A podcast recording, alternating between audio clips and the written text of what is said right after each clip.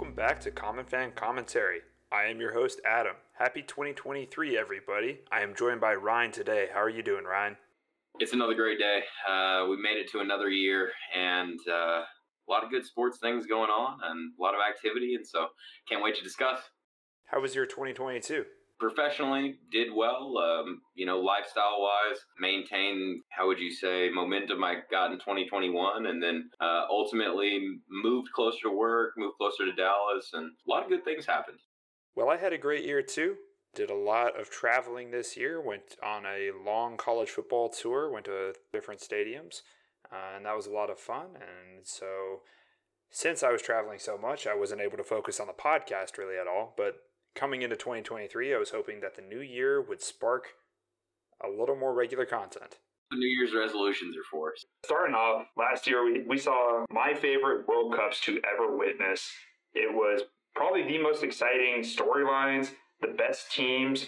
There weren't really arguments in terms of calls or referee decisions. It was my favorite, I think, ever to watch personally. As an unbiased fan, the United States did better than expected. So I'll take that. They made it out of group stages, which, atta baby. We'll take it. That's something. At least we're there. World Cup as a whole, Messi finally gets his first. I was kind of rooting for him not to get it. I was hoping to keep the meme alive since I didn't really have a team anywhere near the final. Messi finally gets his first. Ron, what did you make of the whole tournament? Agree with you. I mean, it really was probably the most riveting World Cup I've seen to date. I hate to say it, but I was right there with you. For the longest time, I've been into soccer probably since 2012 heavily. And, if you follow soccer, it's impossible to follow the GOAT debate of Cristiano and Messi. And, I didn't want Messi to necessarily win it. But, I think at the end of the day, I was happy to see that result and just what it meant to him and the country of Argentina, to see the celebrations and pure elation come out of that country. Like, It was fun to watch. And then not only that, it was really the first time where I ever felt like small country or large country, there was just very quality talent. And I think that's all you can really ask for. Because, in the last probably 4 World Cups, it's been really just dominated by premier countries that churn out players left and right. And to see a run from Morocco, to see Netherlands do very well, a lot of young talent from there, and Argentina, perennial powerhouse, did fantastic. Of course, how could you forget arguably the best player in the world in Mbappé in France? And then sadly, Cristiano-less Portugal towards the end. At the same time, I think I was just more so surprised with how level the playing field was, so to speak. This was about the first time we're in knockout stages that most games weren't decided beforehand. It wasn't, this team's easily going to win. It's going to be maybe a Croatia on pens. Maybe most games went to extra time. And that just creates a bunch of intrigue. And I was rooting for Morocco through the semifinal. As soon as they were the first African country to make it that far, I was like, I hope they take it. It's a long shot, but I hope they take it. You can't argue with a France-Argentina final, though. The two best teams in the world facing one head-to-head, going to extra time. And even the finals match was probably the most insane game of the tournament. What more can you ask for? And then you go into penalties, which I don't like that necessarily, that penalties determine the winner in the end, because it's like what team really deserves to win. It's not who's the better penalty team. If you went with the NHL rules of play until you score, I think everyone would lose their hamstrings. Yeah, but that's one thing that I don't love penalty deciding games either, because especially you look at France, you look at Argentina, a lot more of the Argentinian players are, natural scorers. You look at their club performances, things like that. They have midfielders who shoot the ball regularly. Whereas in France, Adrien Rabiot he's not going to be scoring a ton of goals for you. It's a team that really the goal count was dominated by, your front attacking players. Whereas with Argentina, Messi, he practically plays in the midfield nowadays. I think it speaks to the kind of nature of South American football, because Brazil's a lot of the same way, where all of those players have such great capability on ball to shoot. Tough to compete against in penalties, and you never love to see it, but it made for an electrifying World Cup. Because I'll tell you, even in extra time in that final, I remember sitting there in the 70th and in regulation, and I was kind of down. I'm like, I don't know if France can jump back in this. And the penalty was given, and that was enough to get them back. But then the volley from Mbappé, that was just. I was a huge Mbappé doubter until the finals. I was always of the argument that, he plays in French League One. Of course, he's going to score a lot of. That's the Farmers League. Like, who's he playing against? Who cares? He's never done it in Champions League. I've never seen that proven. And then he just shut me up. Yeah. I'm like, well, maybe he does earn that $50 million paycheck per year. He went out and claimed it, that's for sure. And so, it was a World Cup that, soccer fans, we dream of. And I think, honestly, it just sets such a great stage for 2026. Especially being pretty local. Oh, yeah. Wow. Oh, yeah. I saw Dallas lobbying, I believe right now the count is, we'll have 4 games here in Dallas, mixed between, 2 group stage and then 2 knockout stage as well. And then I know that we were vying for the final, too, to be held at AT&T, one of the largest stadiums, of course, in North America. It'll be exciting to see how that shakes out. And let me ask you this, though. I know you said you felt okay about the United States performance. It just left me wondering, because the lack of play time for Gio Reyna surprised me. Well, with all the drama with his mom and the coach and the... Yeah. I mean... He was electric. And, that's what I hate the most. And it's like, I think if we set aside some of that drama, do we do better? Specifically in Gio Reyna's case, he is such a young guy, and he never has the fitness capable of playing a whole match. He's always that 60-minute guy. So if you could sub him in for at the 30th minute, I think that would be the perfect place for him, because he's just not, strong enough, old enough, fit enough. Which 2026, who knows? I did have the realization, though, that outside of our top 4 players, we're still pretty bad.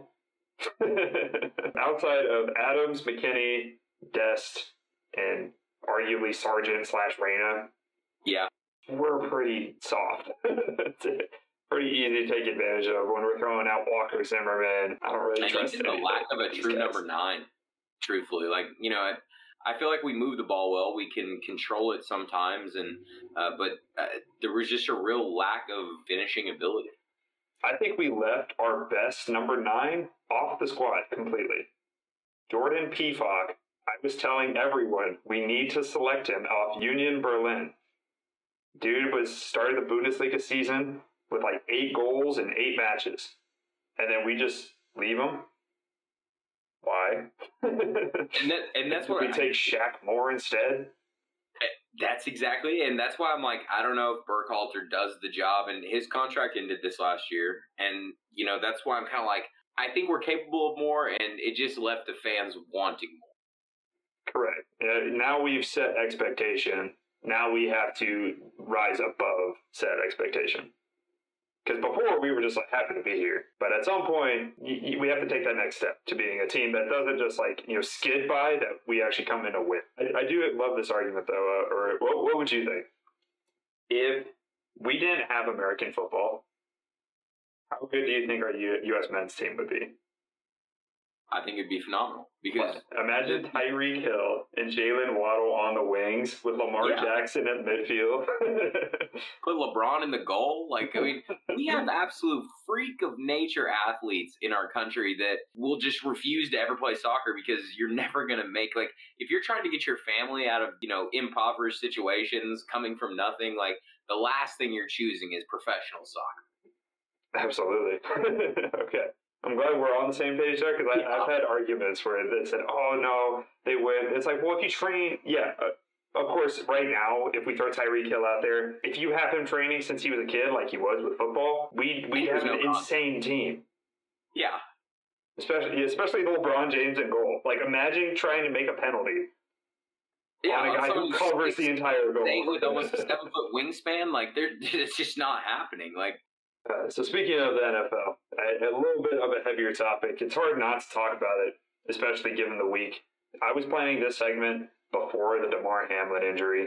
where he collapsed during the Bills-Bengals game from a heart attack, taking a hit right to the chest, a freak injury to a 24-year-old. It happened in the middle of one of his rhythms of his heart on the T wave, on the upscale of it. And so it was like one of those, fraction of a millisecond hits that hit him at the perfect time to cause the injury that it did. So this whole segment originally was with the idea of Tua Tagovailoa's injuries. He suffered 2 concussions this year officially. He's really suffered 3, but NFL only recognizes 2, so that their protocols say he could still play. And his whole segment was going to be talking about the NFL's treatment of the players.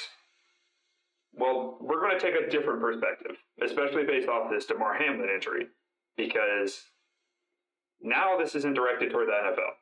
This is directed towards the fans as well, because after the internet got a hold of it and everyone was offering their support, love, they collected $8 million to DeMar Hamlin's charity toy drive that he runs in Pennsylvania, which is fantastic.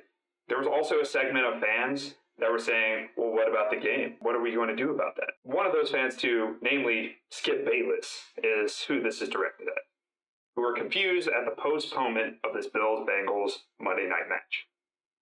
These athletes who are playing a game for our entertainment purposes just watch their teammate collapse and potentially suffer a fatal injury.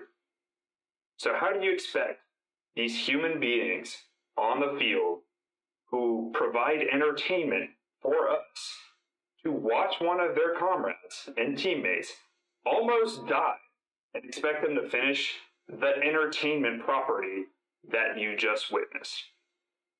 Do we forget that they're mortals? Do we forget that they're not just robots? Like, to the same vein, if Shannon Sharp were to collapse on Indisputed, would Skip Bayless be expected to finish the show? Because what he tweeted was saying, well, why are we postponing it? This has playoff implications. Who gives a crap? A guy almost died. If you just watched your friend almost die and someone said, hey, I expect you to finish the rest of the workday, I would assume I'm in the military. It's like, no, that's not what we're here for. This isn't an emergency situation. This, again, is for the entertainment of people. They are not gladiators. They are athletes. Who cares about finishing that game if DeMar doesn't survive? So I think that this incident really needs to highlight how distorted fans' perspectives are and their expectations of the athletes that they see through this entertainment property.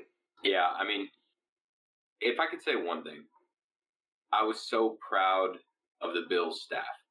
Coming home from lunch yesterday, I watched the doctors talk more in depth about the injury, and what they highlighted was if that medical staff wouldn't have recognized how quickly this situation could get out of hand, and they didn't initiate CPR and they didn't take the necessary precautions they did, that young man would have been the last steps he ever took on Earth.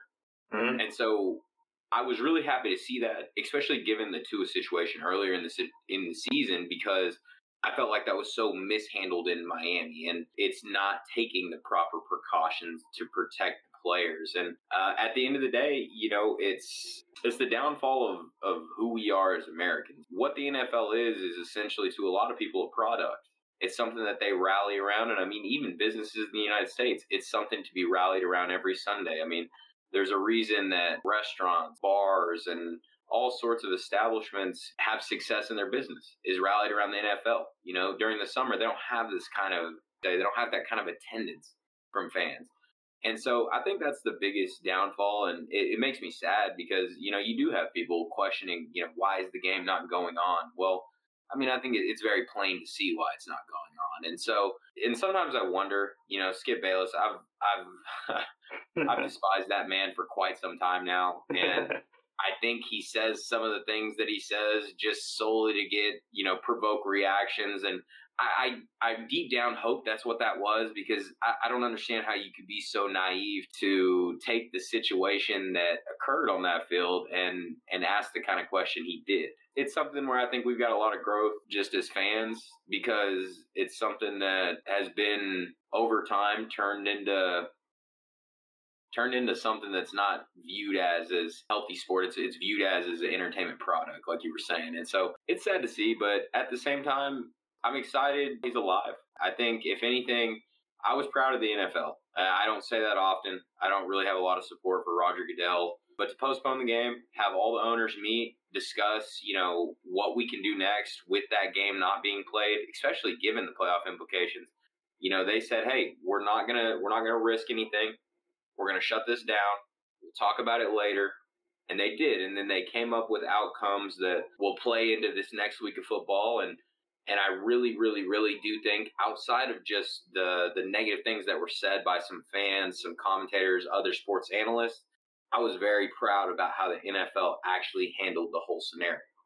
Yeah, it almost seems really backwards because we're very used to the opposite. Right. Mm-hmm. Well, I feel kind of the opposite when it comes to Tua's situation, where he has suffered 3 concussions, but because of protocol, he's only been in 2, even though they don't call that original hit he took against the Bills where he's stumbling off the field and can't even balance.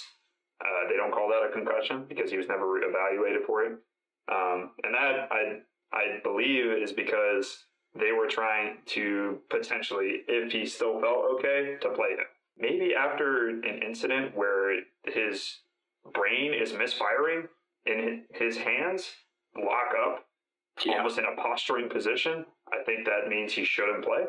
I'm not a doctor, but I think Tua wants to live till he's older in life without brain damage. Sustaining that many head injuries in one season, you have to consider, I know you want to play for your team, you want to give it all, but you have to consider your own health at the same time. I know they say that you die for your sport, but you don't have to. That's not in your contract. That's just a saying. Well, let me ask you this, because do you think this comes down to an organizational problem? Not necessarily the NFL, because as a governing body, I think you can only do so much, right? Mm-hmm. And once again, this is a rare stance for me, sitting over here kind of defending the league, because I think the league has been broken for quite some time. If you look at the Tua situation, and then one situation that will always stick out in my head is how the Washington Commanders handled Robert Griffin III.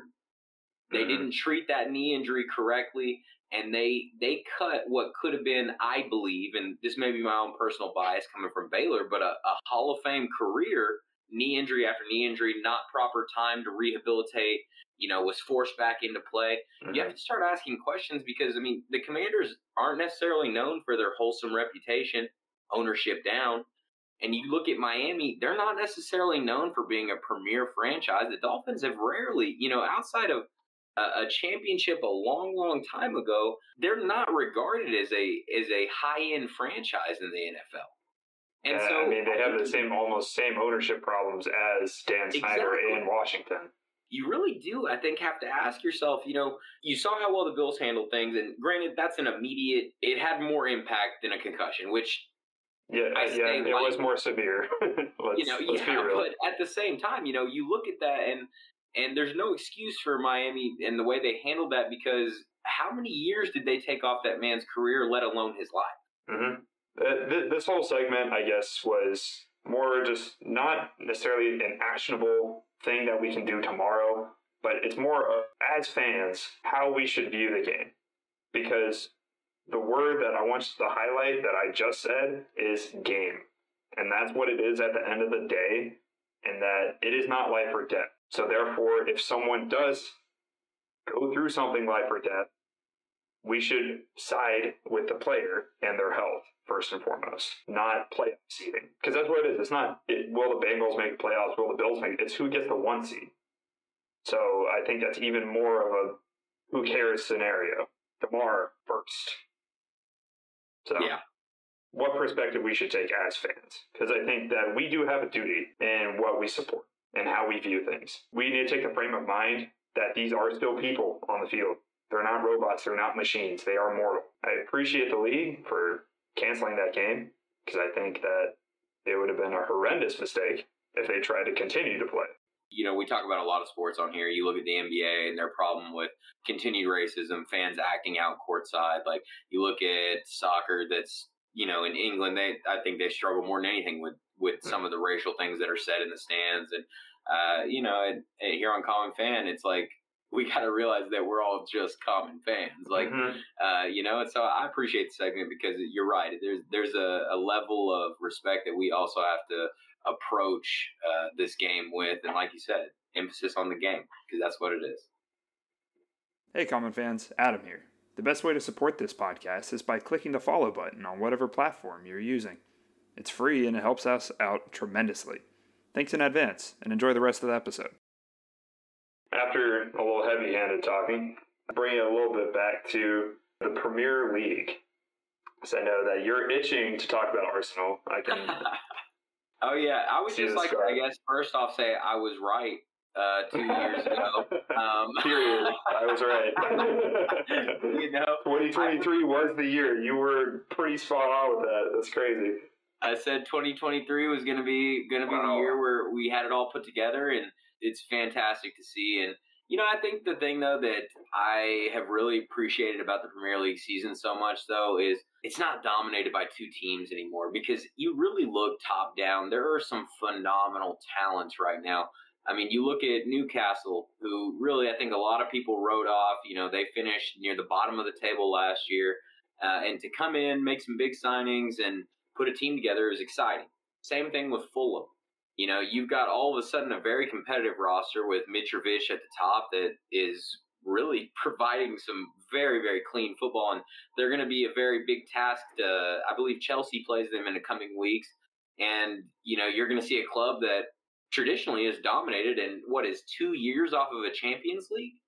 And they're as bad as they are right now. Also to know that Man City is human, Liverpool are human, because I think for, the last 3 to 5 years, it was a top-heavy league that, outside of really the big six, there really wasn't a lot of competition, because not every game for Arsenal has been easy, and they've had me on my edge of my seat almost all season, because there have been some close ones where we're tangling with middle-of-the-table clubs that maybe a few decisions go their way, and they're no longer middle-of-the-table clubs. It has been great to see Arteta finally put the dash and dart Arsenal together, to see the creativity from the players, and to finally have really just a cohesion that we've lacked, and then ultimately a defense that I think can still improve. And so it's fun being an Arsenal fan right now. It has not been for the last 5 years, and so it's nice to have my time in the sun.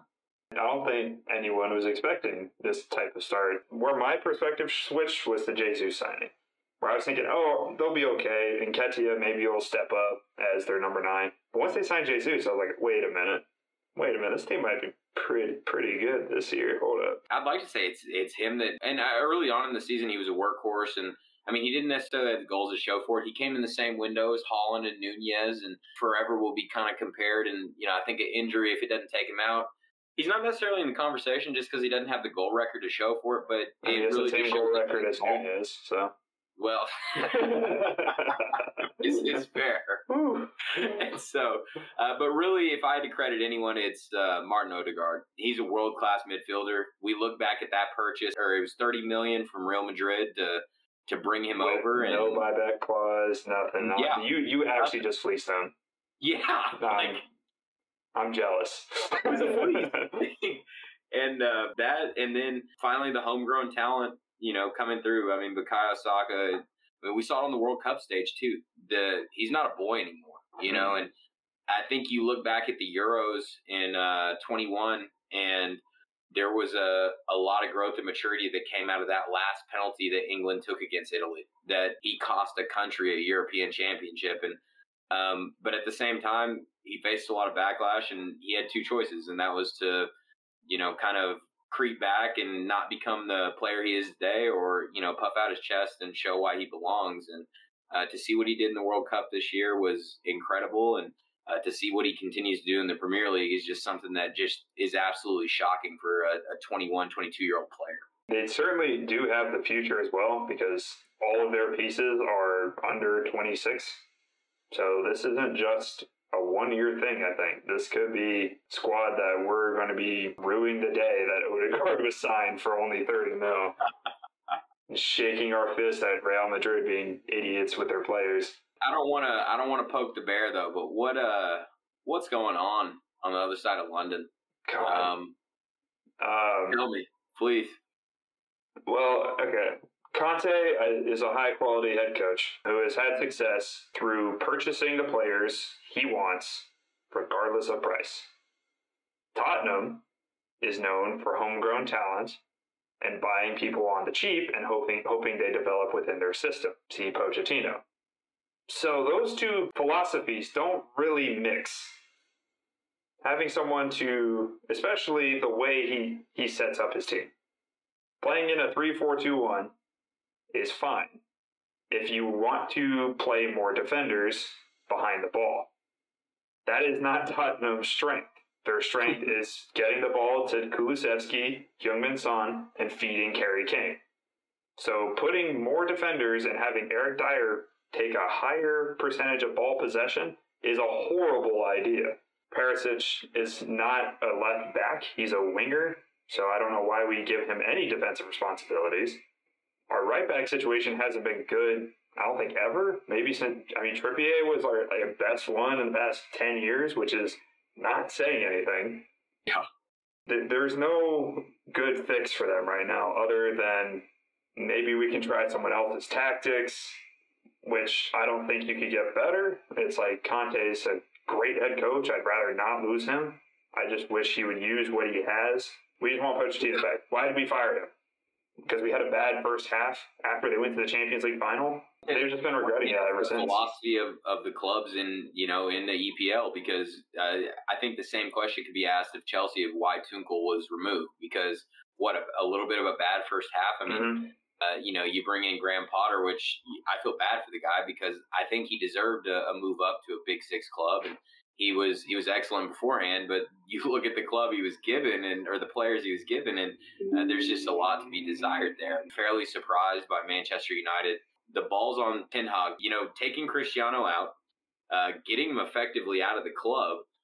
That's the best thing you could have done. Yeah, I thought that turmoil was something that could have killed a weak-minded side, but Rashford, I think there were a lot of players in the Premier League that benefited very, very heavily from the World Cup break of just playing a different kind of football and gaining some of their confidence back.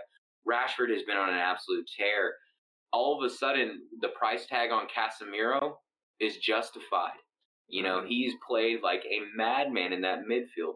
I think Anthony still, he leaves a little bit to be desired, but even the turnaround of Lisandro Martinez, I was very much documented at the beginning of the season being a Lisandro Martinez doubter. And I think you and me really both. Has shut up. We both called him, I think, turnstile. Yeah. He didn't have the. I thought he lacked the size. I thought he lacked the grit to play in the Premier League, and turns out it's not about the size of the dog in the fight. It's the size of the heart or the size of the fight in the dog. And so. And he's a dog. I do still think they need to move on from De Gea. I think that's what will take their game. Once they start playing Dean Henderson, which is what I said on the first episode of this podcast back in I don't know what year, that they need to play Dean Henderson and that De Gea is dead weight. I'm still hanging my hat on that. But their turnaround has been institutional almost. Because Ten Hag is a good coach and knows how to coach good players, he's able to form these players into what he wants them to be. And removing Ronaldo has worked for almost every club except Real Madrid. Yeah. Well, I think it took some years for Real Madrid because I do like their progression now. And they really have a good core of young players that will be that next generation following, the Cruz, the Benzema. Like, they're on their way out. And I say that, but Benzema's still fantastic. And so... but at the same time, you're right and wrong in that situation where I think it just took a little time to move on because really the weight that he carried in that team, I think, was just too much. But that's what I'm saying is they spent 8 years depending on him. And so it was a lot. It would take a lot longer to get over that breakup, if you will, than Juventus, who they were like, hey, how about we try giving the ball to Ronaldo all the time? And they did. And they're like, well, when he doesn't play well, the whole team falls apart. What's up with that? Which is why they're still dealing with the fallout. Man U, I think they made a good signing in Butland, bringing in a number two keeper. I don't think he's number two for very long. Kind of like off the tail end of what you're saying. De Gea is dead weight, and I think they realize that. And I think there's a lot of loyalty there just because of how much respect they have for him. Because I have heard that there's contract talks with him again on maybe extending him, but I don't think he stays the number one there. I think if anything, he withdraws back into a role where he's more of a mentor and more of a leader in the side rather than tier one keep. Another big signing, Liverpool went out and got him Gakpo. I mean, he was top five players for me in the World Cup. It was impressive to see what he did with the Dutch. And I thought, you know, and it's funny to me because for about a year's time, all I've heard is, Man U's going to purchase, Man U's going to purchase. He only had to spend 6 weeks with Virgil to make it to Liverpool. Like, he spent 6 weeks with Van Dijk and was like, you know, I think you're on to something. I think there are going to be some other moves. I've heard rumors now Declan Rice may be on the move because West Ham does. They look like they're bound for relegation. I hear Zaha, you know, continues to refuse to sign a new contract at Palace. I think it's going to be interesting to see what kind of maneuver he makes. He should have maneuvered like 4 years ago, even. Yeah.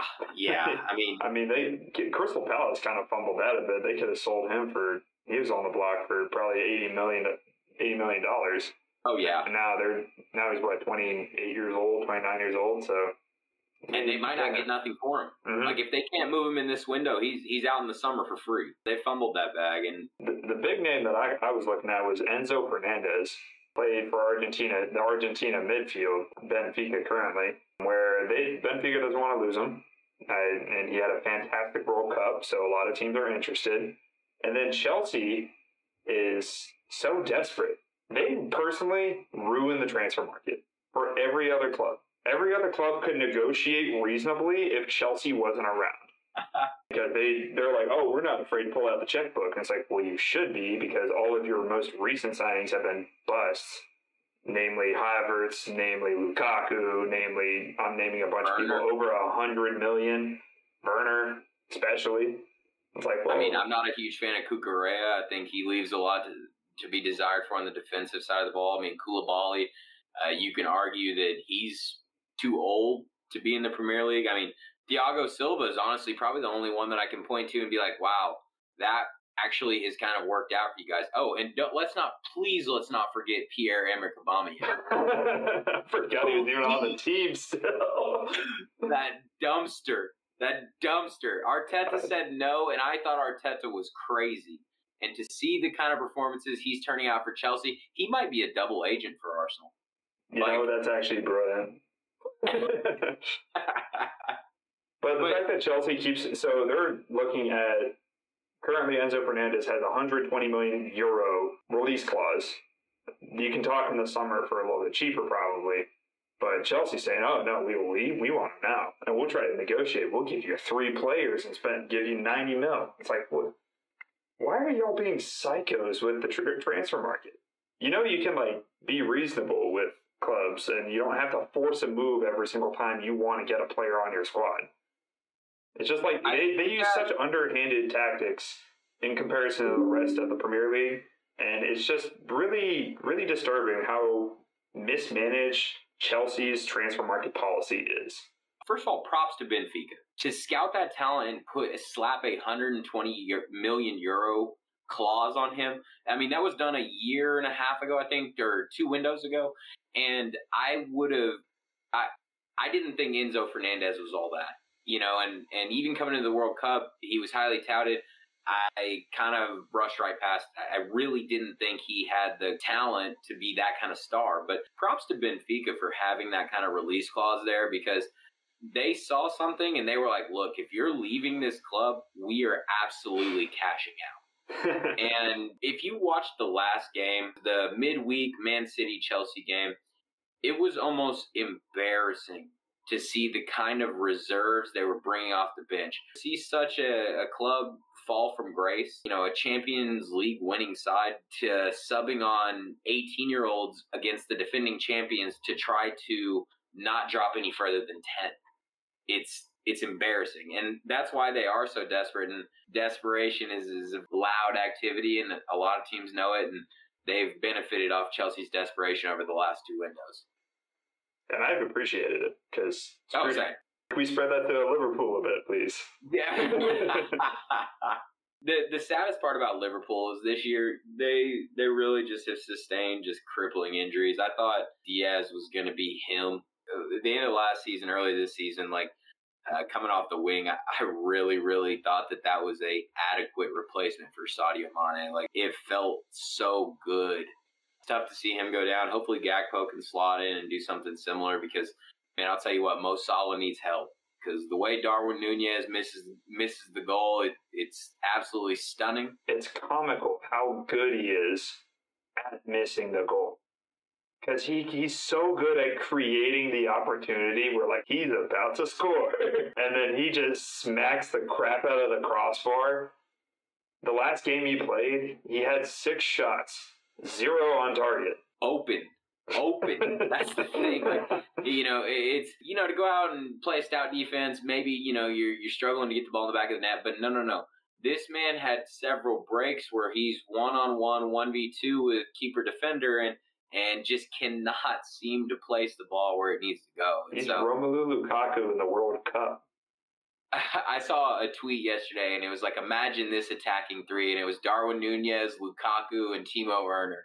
And I was man, we're talking about a roast. That crossbar would be ringing like Christmas. One last question. How many goals do you think Erling Haaland finishes the season with? What is he at currently? I believe 22. 22, Jesus. Took him 14 games to get 20. Gary Neville, who was famously clipped for saying, I doubt Haaland has the physicality to score 15 in the league this season. And he did that before the mid-season break. Yeah. No, we called it. He was going to be good. Yeah. The man's a machine. We knew he was a machine. And so I'll put it at, I think, over 40, but under 45. I'd say over 42, under 50. I'll tell you what, I'm excited. The next 2 fixtures for the top 2 teams, so for Man City and Arsenal, they play the exact same 2 teams. So we've got a derby coming up on January 15th, Arsenal-Tottenham square off. Next week, excited. Yeah. I texted a Tottenham friend today here locally as well, and I said, hey, next Sunday, do you want to get together and watch the game? And I was left on red. So yeah, I don't blame him.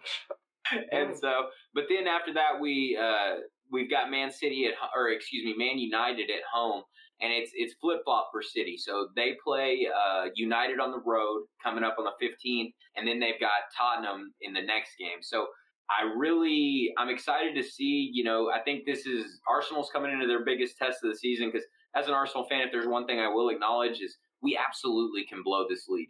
I don't think we blow top 4, but to say that we're going to win it all, and I think Pep's playing his mind games, coming out midweek saying, I think Arsenal can clear 100 points. I think he's doing that to put thoughts in people's heads. And we'll see, and I think the next few weeks will really tell us a lot. What do you make of the Mudryk potential signing from Shakhtar? Well, it pisses me off because Man U ruined the transfer market. So they paid 85 mil for Anthony, and Man City paid just the city of Manchester is pissing me off, because then they paid 100 mil for Jack Grealish, and those are 2 players that really have not performed. And so Shakhtar's over here; they're saying, "Look, we think he's on a Grealish Anthony level. If you want this player, you're going to have to find a sweet spot between 85 and 100 mil. And you're talking about someone with a handful of Champions League experience. Okay, I'll give him that. And only about 30 league games at Shakhtar. This can't be the market. And personally, I don't think that we'll get him. I don't think Edu and the front office, I don't think they're going to do it. With Jesus' injury, I don't know when he'll come back. Right now, he's off crutches as of this week, so that gives me optimism that an April return's not out of the question to finish the campaign. But the thing is we get Smith Rowe back, and I think he'll provide a little bit of much-needed spark in the midfield, and he can play on the wing too. And so it'll be interesting to see what we do with him, but then I'm still not sold that Eddie Nketiah is our long-term answer. I think I would rather see Martinelli slot into the middle and bring in a Mudryk, João Felix, even I'll even throw out the name Zaha, because I would be a fan of paying Palace a little bit of something so they don't lose him on the free just to entertain that for the rest of the season. So I think we have to make a move. I just don't know if we're willing to shell out the 80, 90 million it's going to take to get Mudryk. For Tottenham, they're looking at a Sporting right back, so we can continue to play like mediocre at defense. Woo-hoo. Let's get another attacking right back, because that's what we need, is worse defenders on the pitch. If I could give you any sort of hope, I do believe that Harry Kane is at the pinnacle of his career. A lot of what I saw with City when he could. Well, I think so. Don't get me wrong; he's never going to win a trophy. But what I'm seeing, why would he? Yeah, if he's playing for Tottenham, why would he? But you know, I think when Son gets the mask off, when he can finally play, because he came out this week and said he really can't see as much of the ball, you know, with it on. And I think when he gets the mask off, because I've always believed in Kulo in the midfield. I think he's absolutely fantastic. And then, you know, like you said, you do have the attack. It's just like, it's just not clicking. And Conte tends to park the bus too much. You know, he's playing, he tries to counter, and which isn't a bad thing, but I do believe they have the pedigree to be someone that controls more of the ball. And so to see him play very passively is something that I know has left plenty of Tottenham fans almost facing cardiac arrest, the way they win games in the 90th minute. And so sad to see. Or lose because we're continuing to park the bus and think we can just edge out and draw. But no, fantastic. I always appreciate you letting me talk about the Premier League. I swear, I never thought I'd be this guy. I think I probably pay more attention to the Premier League than I do the NFL nowadays. And I don't want to say American sports is being ruined, but there's too much media involvement. There's too much extracurriculars, really, in American sports, where I feel like, you know, outside of Paul Pogba in Europe, most every player, you know, just shows up and does their job. And so... Oh, you don't have any witch doctors showing up to curse your international teammates? Oh, man. That's a normal day here in the States. What do you mean? Oh, boy. But yeah, no, I always appreciate you, Adam, and just having me on, too. It's always fun to chop it up. What do you make of the NFL playoffs? I kind of want to touch on that real quick. The teams that I like a lot right now, I mean, the Bengals are getting hot at the right time. They're playing cohesively. They're playing great defense. Joe Burrow's on his feet more often than he's not, which is something that they went to a Super Bowl with him on his back. That they're a very dangerous team, and they have the rushing attack, the passing attack, the defense. The secondary is good enough. I mean, they give enough time for their pass rush, and Trey Hendrickson is probably the most underrated player in the league. Wow. I say that because he used to play for the Saints, and I thought that then, and then we let him go to the Bengals. All my teams are struggling. I don't like that. It's one thing I'm starting to look at. Well, hey, being a Packers fan, it's been a very, very up and down season, and I had some folks razz me today at work because I remember the first time we played the Lions this season, I thought that's when we were going to get our season back on track. That wasn't the case. That's when the Lions got on track. Yeah, the Lions got on track. And so, you know, it's in classic NFL form. It'll be a fun week 18 with Rodgers squaring off against the Lions, controlling his own destiny. And, you know, it's going to leave me either a very happy or very sad man. There's no in between. There's no in between. From the NFC, though, I hate that the Buccaneers are in the playoffs. Same. Because giving Brady a shot at anything is not good, especially in a year where he's got motivation to prove himself.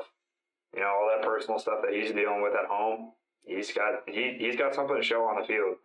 And that's what we saw a lot of, but then they've rallied back from the losing record.